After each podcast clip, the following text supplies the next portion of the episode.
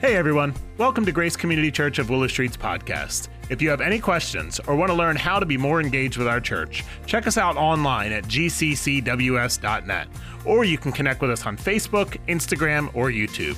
Thanks for listening. We hope you enjoy today's message, and we are praying that it leads you into a growing relationship with Jesus.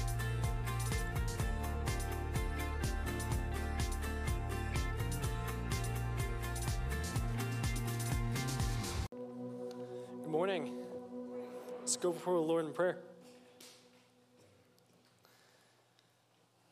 Lord, you are gracious to give us this time today. In the chaos of life, we are not always given moments to slow down. And many don't have this gift of peacefully worshiping together like we are now. When you give us these moments, they are a true blessing. And I ask that you will soften our hearts and refresh us and that we will not waste this time of worship or hearing from your word. I ask that you'll be working in our hearts and that we will not be a passive community of believers, but that we all will be truly hungry for a deep relationship with you. That we would deeply desire to hear your word and to honor you with our lives. You give us everything we need to live a life in relationship with you. So I pray that you would break whatever may be clogging up our hearts or blocking us from desiring you more. When our hearts are blurry eyed with complacency, we ask that you will clear the way and refresh us. Move us to action and care for your mission. We thank you that you are ultimately good and that you know what is best. We are so thankful for your love and care, and it humbles us to see you work through the hard times that we have. We know that you are greater and more powerful than any challenge that we face. Yet it's within your love and your care to grow us when we face pain, problems, and difficulty. You use these experiences for your own glory and even for our benefit if we don't specifically know how in the moment. Yet you're also gentle with our hearts and you're careful in knitting up our wounds and bringing restoration. So I ask that you'll grow our trust in you with this. So, Lord, who would we be if, if we knew that the ultimate best thing for us is to serve and to be in relationship with you, but we had no concern for the ones who do not have this relationship? I ask that you'll grow our care for those who do not yet believe. We thank you, Lord, for missionaries like Andrew and Christina Garner who have given up their lives to serving you and sharing your gospel. And we ask, Lord, that you'll provide exactly what they need and bless their ministry and watch over them and help our hearts to be like theirs. Please convict us for the sins that we commit and the sinfulness that we allow to dwell in our hearts and our minds. We ask that you would reveal these to us and that we can repent and turn from them. Because we know that we can be stubborn people. So we ask that you help us in doing this. Change our hearts as we are unable to do so. And Lord, we don't know what tomorrow holds, and we don't even know what the rest of today holds, but I pray that you would grow our faith and that we will grow our trust in you so that we can trust you with the details of our lives. That we would find a true freedom in relationship with you that we don't have when we try to control everything ourselves. And when we trust you like this, we have true joy. So I ask that you will bring us closer to you and reveal your goodness even more so that our hearts are stirred to genuine worship. And I pray that this takes place here and all over the world in churches and different communities. So please speak to us through your word today and through Pastor Paul and prepare our hearts for whatever spiritual warfare that will take place this week and for all of our challenges and for all the times that you make yourself known. We lift this all up to you, Jesus. In your name I pray. Amen. Amen. Thank you, Andrew, for your prayer. Well, we continue this morning in our series on God. How many of you remember the Gumby doll? Yeah, or the Stretch Armstrong doll? This is what that series makes me feel like. We're just being stretched out, and I'm waiting for God to put my body back together. You know, I'm just trying to relate to you. I don't know if you felt that way. Last week, when Pastor Mike was preaching on jealousy, that's exactly how I felt. And I was like, please, please stop. You know, I want to go back. And, uh, but it's good. It is very good. Well, in church, I don't know if you remember saying this at all. Uh, I know we've said it occasionally throughout the years, but there's this phrase that sometimes is said in church God is good all the time, and all the time, yeah, at the dinner table, sometimes you have a prayer that says, God is great, God is good, let us thank Him for this brisket. You don't, food, general, got it. Yeah, God is good all the time, all the time. God is good. God is great. God is good. Let us thank Him for this food. Amen. The Psalms, the Psalms, Psalm 34, verse 8 declares, Taste and see that the Lord is good. Psalm 119, verse 68 says, You are good, and what you do is good. You see, in church, the dinner table, all throughout Scripture, we're proclaiming that God is good. I want to ask you this morning do we really know what we're saying? What do we mean that God is good? I think sometimes we say that phrase when we feel good, not necessarily that we know God is good. I mean, think about it for a second. If things are going well in your life and you feel good, you're tempted to say, well, God must be good. But if things are bad and rotten, do you say God is good? God is great? Let us thank Him? Do you know that God is good all the time when things are going bad? Well, I don't know if you know this to be true, but when I became a Christian, my life didn't get easier. When you become a follower of Jesus Christ, sometimes you're duped into believing that life will get easier. Matter of fact, it doesn't get easier. There was a period in my life between 16 and about 19 where I came face to face with death.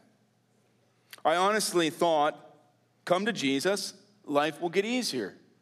The problem, however, as the old saying goes, experience is a hard teacher because it gives the test first and the lesson afterwards. Between 16 and 19, I just become a follower of Jesus Christ.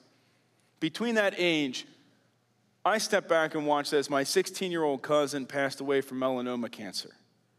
And then I had a 17 year old cousin who died from a brain aneurysm. And then I had both my grandmothers pass away and both my uncles pass away.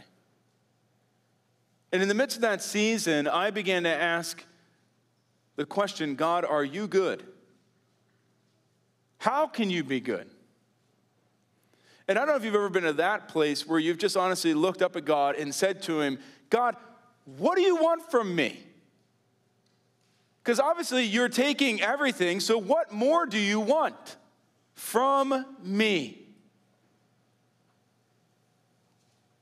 You see, can you say that God is good when you don't feel so good? You know, when Psalm 119 declares that God is good and he does good things, the reason why it says that is because it separates how we feel and focuses directly on who God is. He is good and he does good things. The reason why God is good and the scriptures declare it is because his character is good and his actions are good. Look at the first section there of Psalm 119, verse 68. It says, You are good meaning at his core, God is not evil, he is good. He is morally perfect, always upright. His thoughts are beneficial thoughts. They're not evil thoughts. You see, sometimes I have good thoughts and sometimes I have bad thoughts. God doesn't have that problem. God's thoughts are always good. There was this time where a man shows up with Jesus, and it says when he saw Jesus, he fell down to his knees. And this is what he says to Jesus He calls Jesus, Good teacher. And then he asks a question What must I do to inherit eternal life? And Jesus kind of hits a pause button there and says, Why do you call me good? No one is good except God alone. In saying this, Jesus was not suggesting that he wasn't good. He was and he is. No, Jesus answered this way because he knew how much the human concept of goodness had been misused and it needed an upgrade. You need to see that God is good.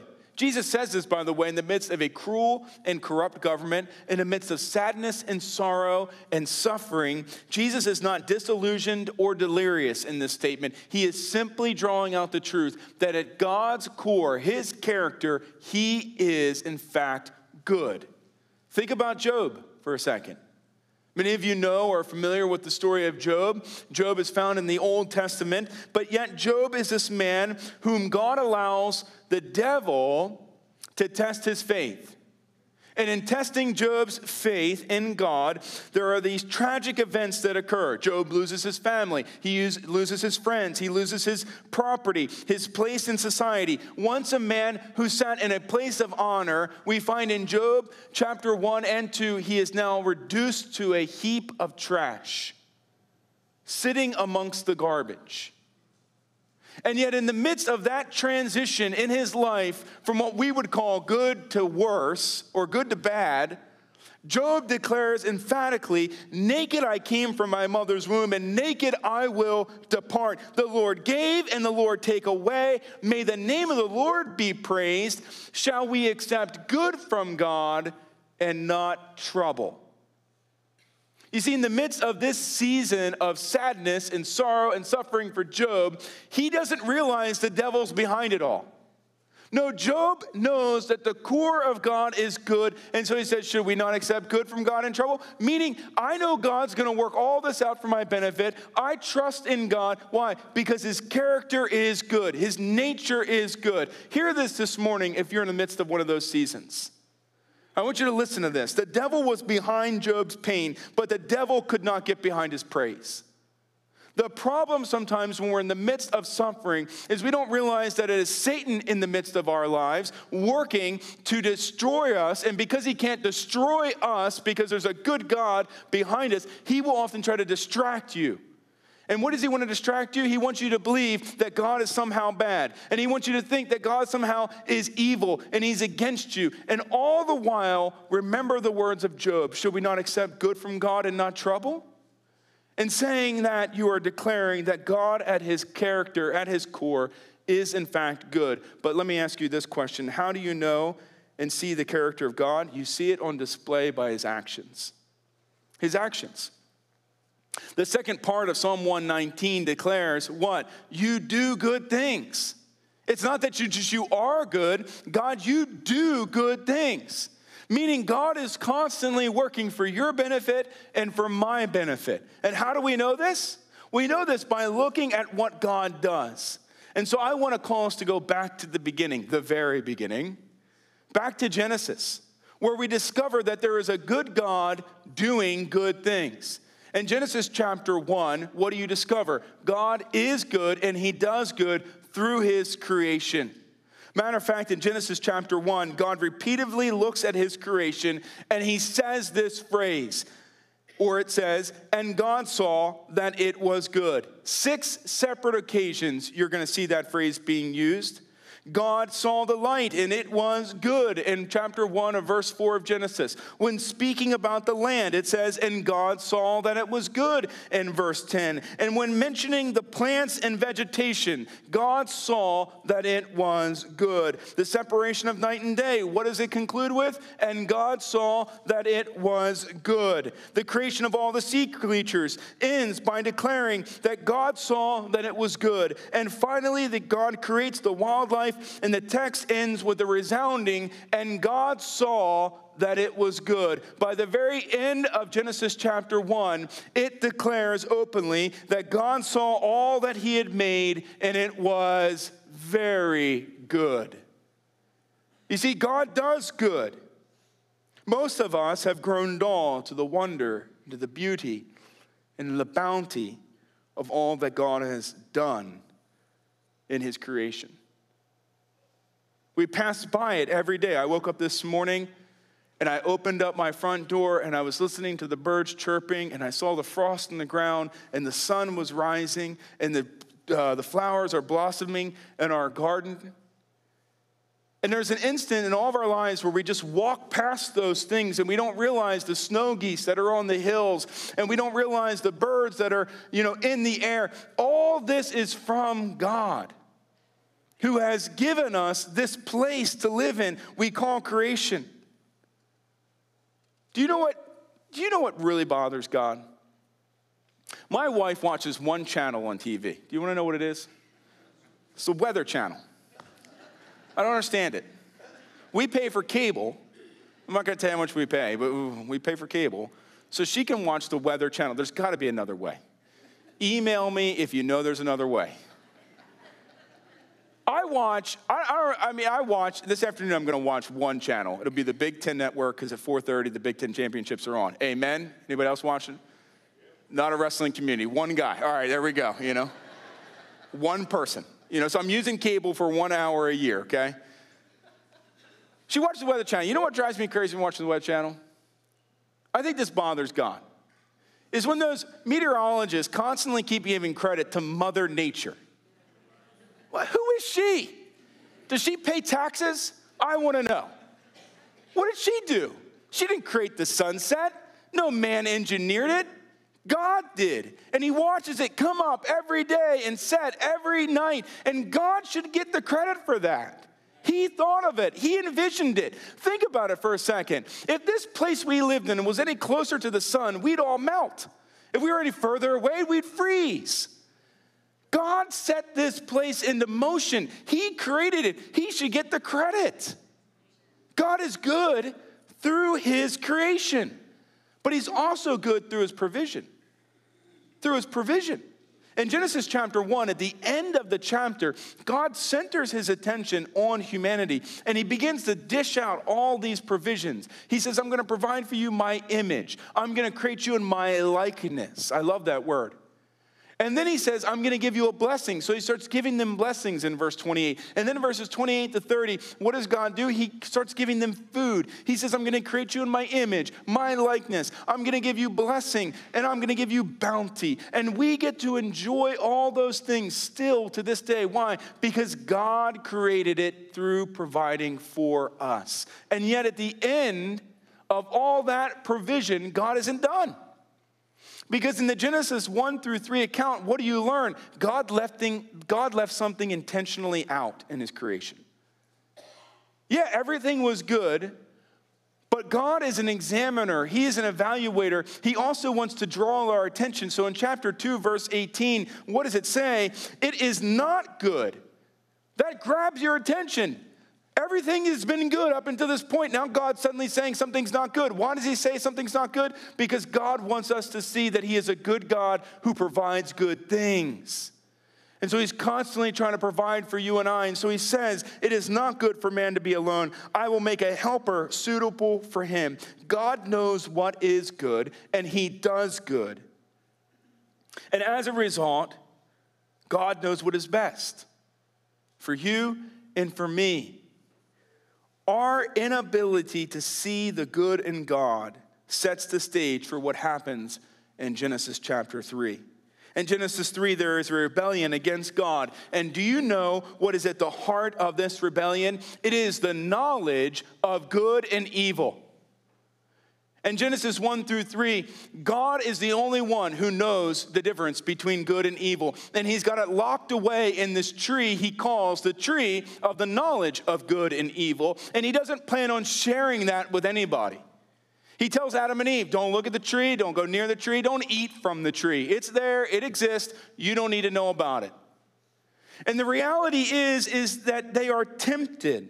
It says in Genesis chapter 3, verse 6, and the woman saw, pay attention to this, and the woman saw the fruit of the tree was good and able to make one wise. In Genesis chapter 1, what did you see happening? You saw that God saw things and declared them to be good. Now, suddenly, humanity thinks it can see things and determine if it's good.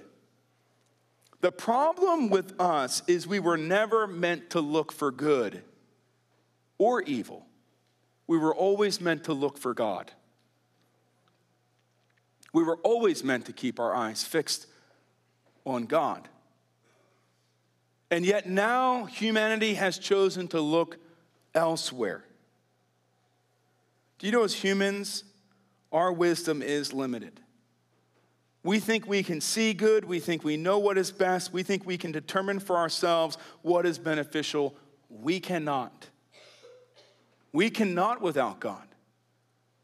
The work that is happening in Genesis chapter 3 for what humanity does in this rebellion against God is a work of fools, John Sailhamer says. And so this sets the stage for the third thing that we see that God does is good. God not only creates, God not only provides, God redeems. God is good and does good through his redemption. In Genesis 3, the serpent offers Adam and Eve fruit from this tree. And in their hunger and their appetite, they are promised that they will be like God, the serpent says. That's kind of ironic because God has already created them like him. He created them in his likeness, in his image. And yet the serpent comes by and tricks them and says, Listen, I'm going to deceive your eyes by telling what their eyes, that their eyes will be opened to see good and evil. And then they fall for this trick. This is all in the backdrop of the fact that human beings are supposed to taste and see that the Lord is good, not anything else. But scripture tells us that the woman saw that the tree was good and pleasing to the eye, and once they ate, their eyes were opened, and they realized they were naked, and so they hid. And this is the first great rebellion against a good God. And let me tell you, there is a lot of things that happens in this little scenario. First, sin enters the world. And you know what sin does? It separates us from God and from one another. And so, what do you see? as a result of this sin is that the human beings that were created like God no longer like God. They no longer enjoy Him. Matter of fact, what does it tell us? They hide from Him. God comes walking into the garden in Genesis 3, what? To enjoy humanity and to be with Him, and they're hiding from God. They no longer like Him. They no longer enjoy His presence. And then they no longer like each other. I mean, if you ever look at your spouse and you go, Why don't you like me? It goes back to this. Because what happens? They realize they're naked. That's the idea that they're no longer like each other. And so they sew up fig trees, hiding from God and hiding from one another, never meant to be like that. And yet, God, in the midst of all of this sin, what do you see a good God doing? A good God enters into this place with a plan to redeem mankind, to restore that relationship. I want you to see something. God knows good and evil, and yet God does not hide. God knows Adam and Eve have sinned, and yet He does not stop looking and liking and loving Adam and Eve. And so He is willing to die for them.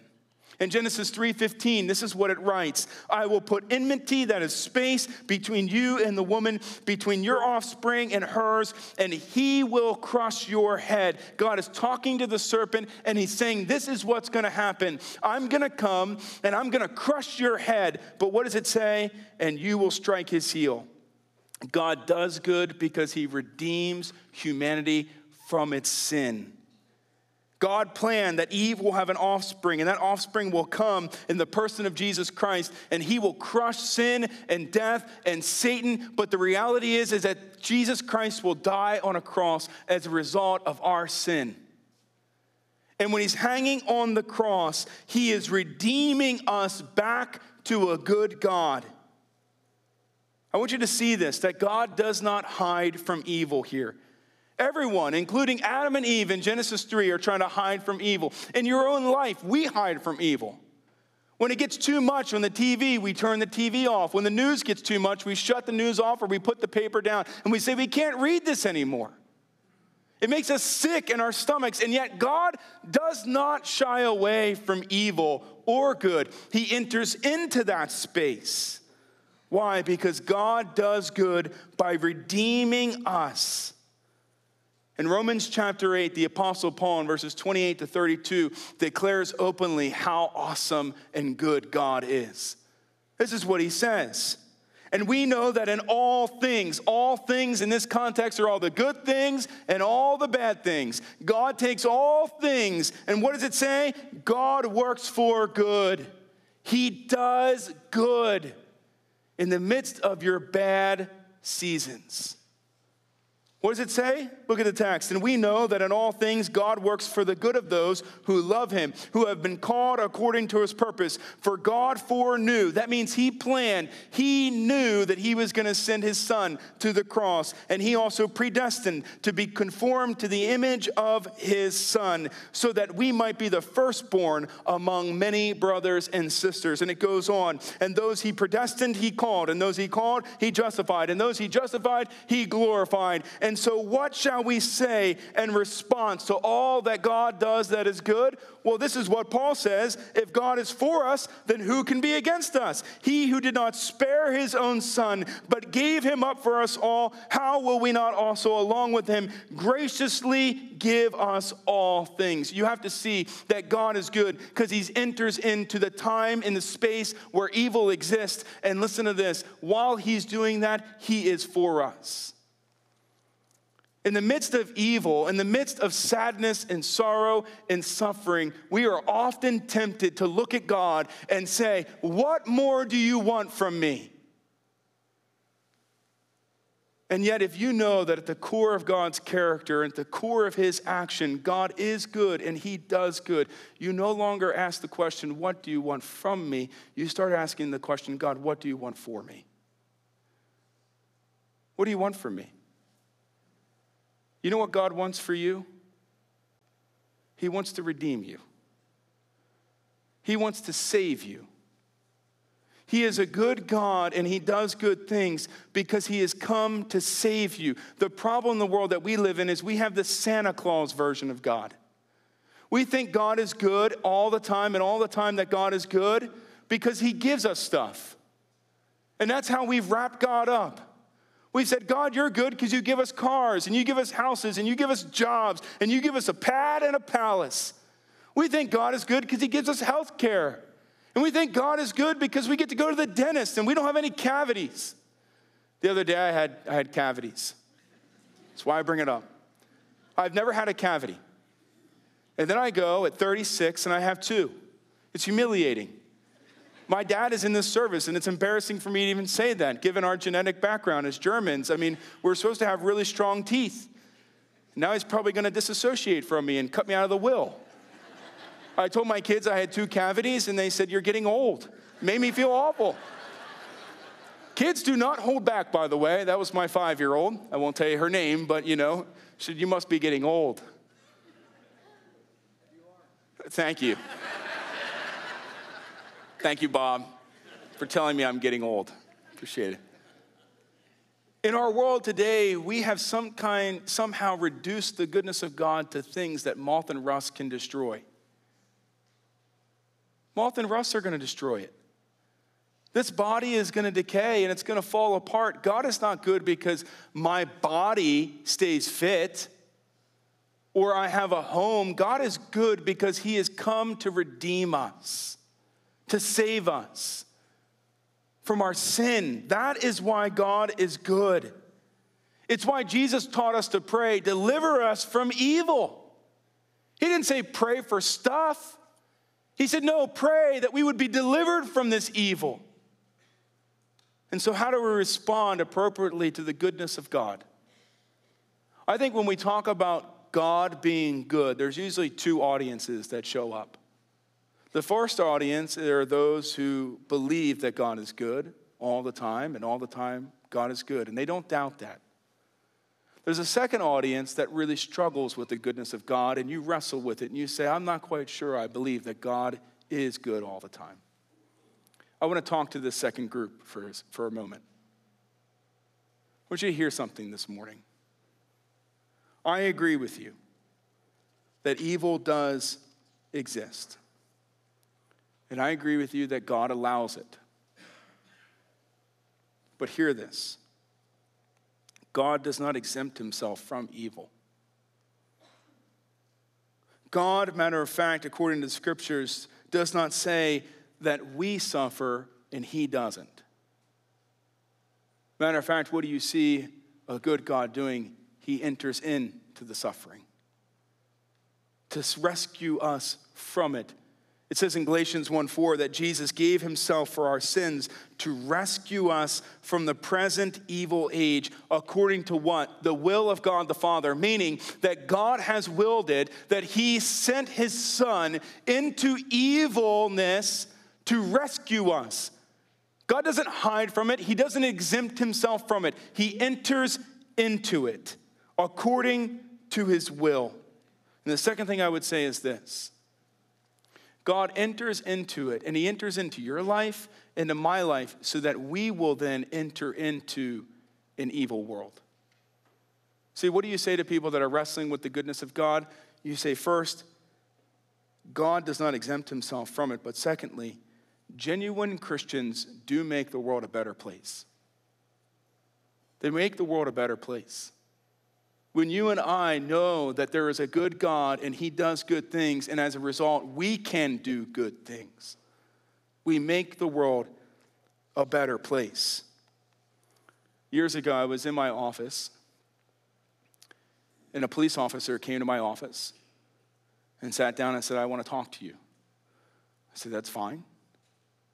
She said, I want to tell you something that happened. I said, Okay. She said, recently there was a call, and I was one of the first ones on the scene, and I ran into the house, and what I saw was a man wielding a knife toward his wife and his children. And she looked me in the eyes and she said, How could a good God allow that to happen? I said, What did you do? She said, The only thing that I thought I could do at the moment was to grab the mother and her two children and allow him to slash my back and not them. Friends, I tell you this story because a good God sends his Christians, his people, into bad and evil situations to do good. My response to her was I believe that God was there and he sent you to rescue that mother in those children. We cannot exempt ourselves from the evil of this world. God is good, and He does not exempt Himself, and He does not expect that we, as His followers, would exempt ourselves from this world, but that we, because of our salvation in Jesus Christ, would enter into evil, places and spaces to do good. And so now I want to talk to the second group. Those of you this morning that believe that God is good all the time and all the time that God is good. What do you do? How do you respond? There's four responses, and I'm going to fly through these quicker than a plane lands.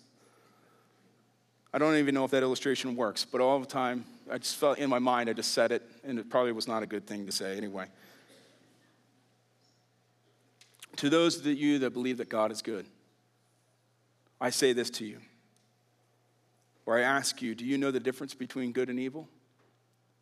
If you believe that God is good, do you know the difference between good and evil? In Hebrews chapter 5, verses 13 and 14, it calls us to know the difference if we believe that God is good. It says, Anyone who lives on milk, being still an infant, is not acquainted with the teachings about righteousness, but solid food is for the mature, who by constant use have trained themselves to distinguish good from evil.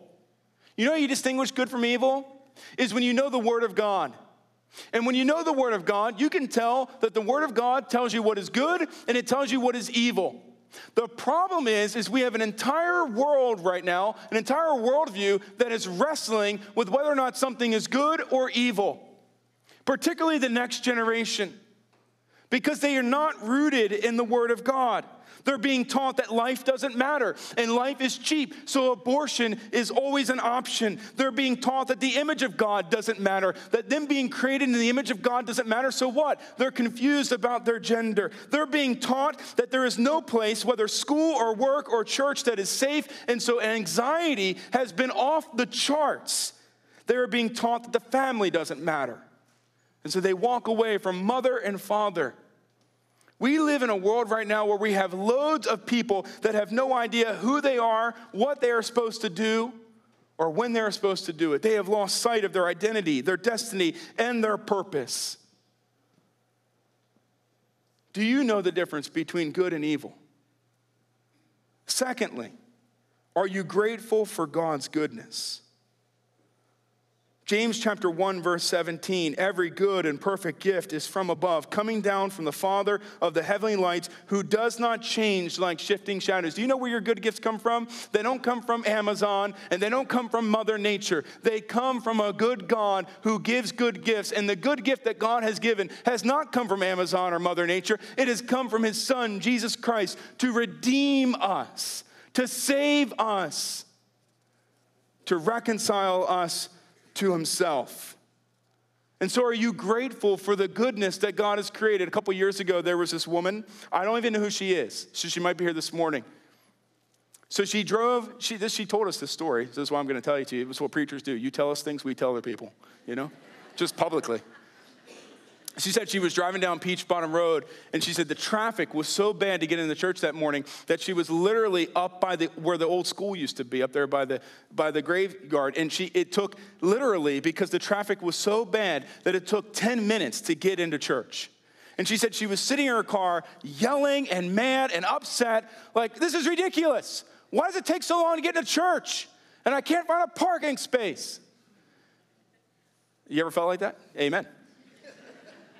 I get here at seven, so I don't have that problem. But anyway, she said, suddenly it was as if the Holy Spirit grabbed a hold of her heart and said, Aren't you grateful that you can't get into church this morning?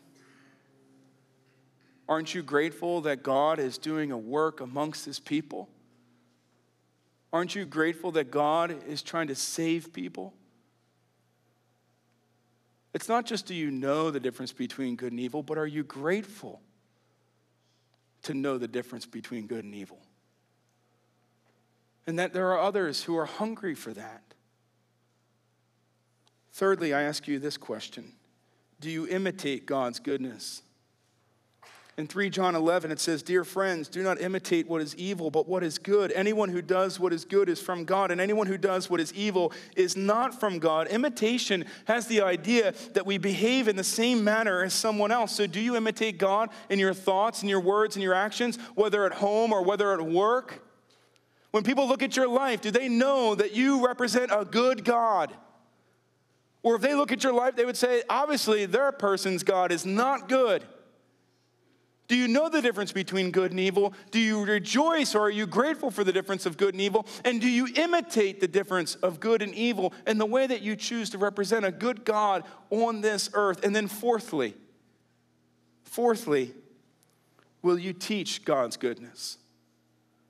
Let me ask a question. Do we have any old ladies here this morning? Raise your hand if you're an old lady. Everybody needs a church grandma. Don't be upset about it. Do you know what scripture tells the old ladies? This is what it says. You can't run away from this. Titus 2 3. Likewise, teach the older women to be reverent in the way they live, not to be slanderers or addicted to much wine, but to teach what is good. Old church ladies, You are to know the difference between good and evil. You are to be grateful for the goodness of God. You are to imitate that in what you do and what you say and what you think, but you are to teach it. You are to teach it. You are to teach it. Okay? You are to teach it to the next generation so that they would know that the character of God is good and the actions of God are good. You are to teach it. Listen, God is good all the time. And all the time, He is good. When you and I know that He is good, when you and I are grateful that He is good, when you and I imitate His goodness in our lives, but He is most good when we tell others and teach them. Would you pray with me? Father, we thank you this morning that we have the privilege to stand in your presence and to worship you. I thank you, Father, that in a moment we're going to sing about your goodness. And Father, we have that privilege. But there are some of us this morning that are wrestling greatly. We wrestle and we're not sure. We've got pain in our life.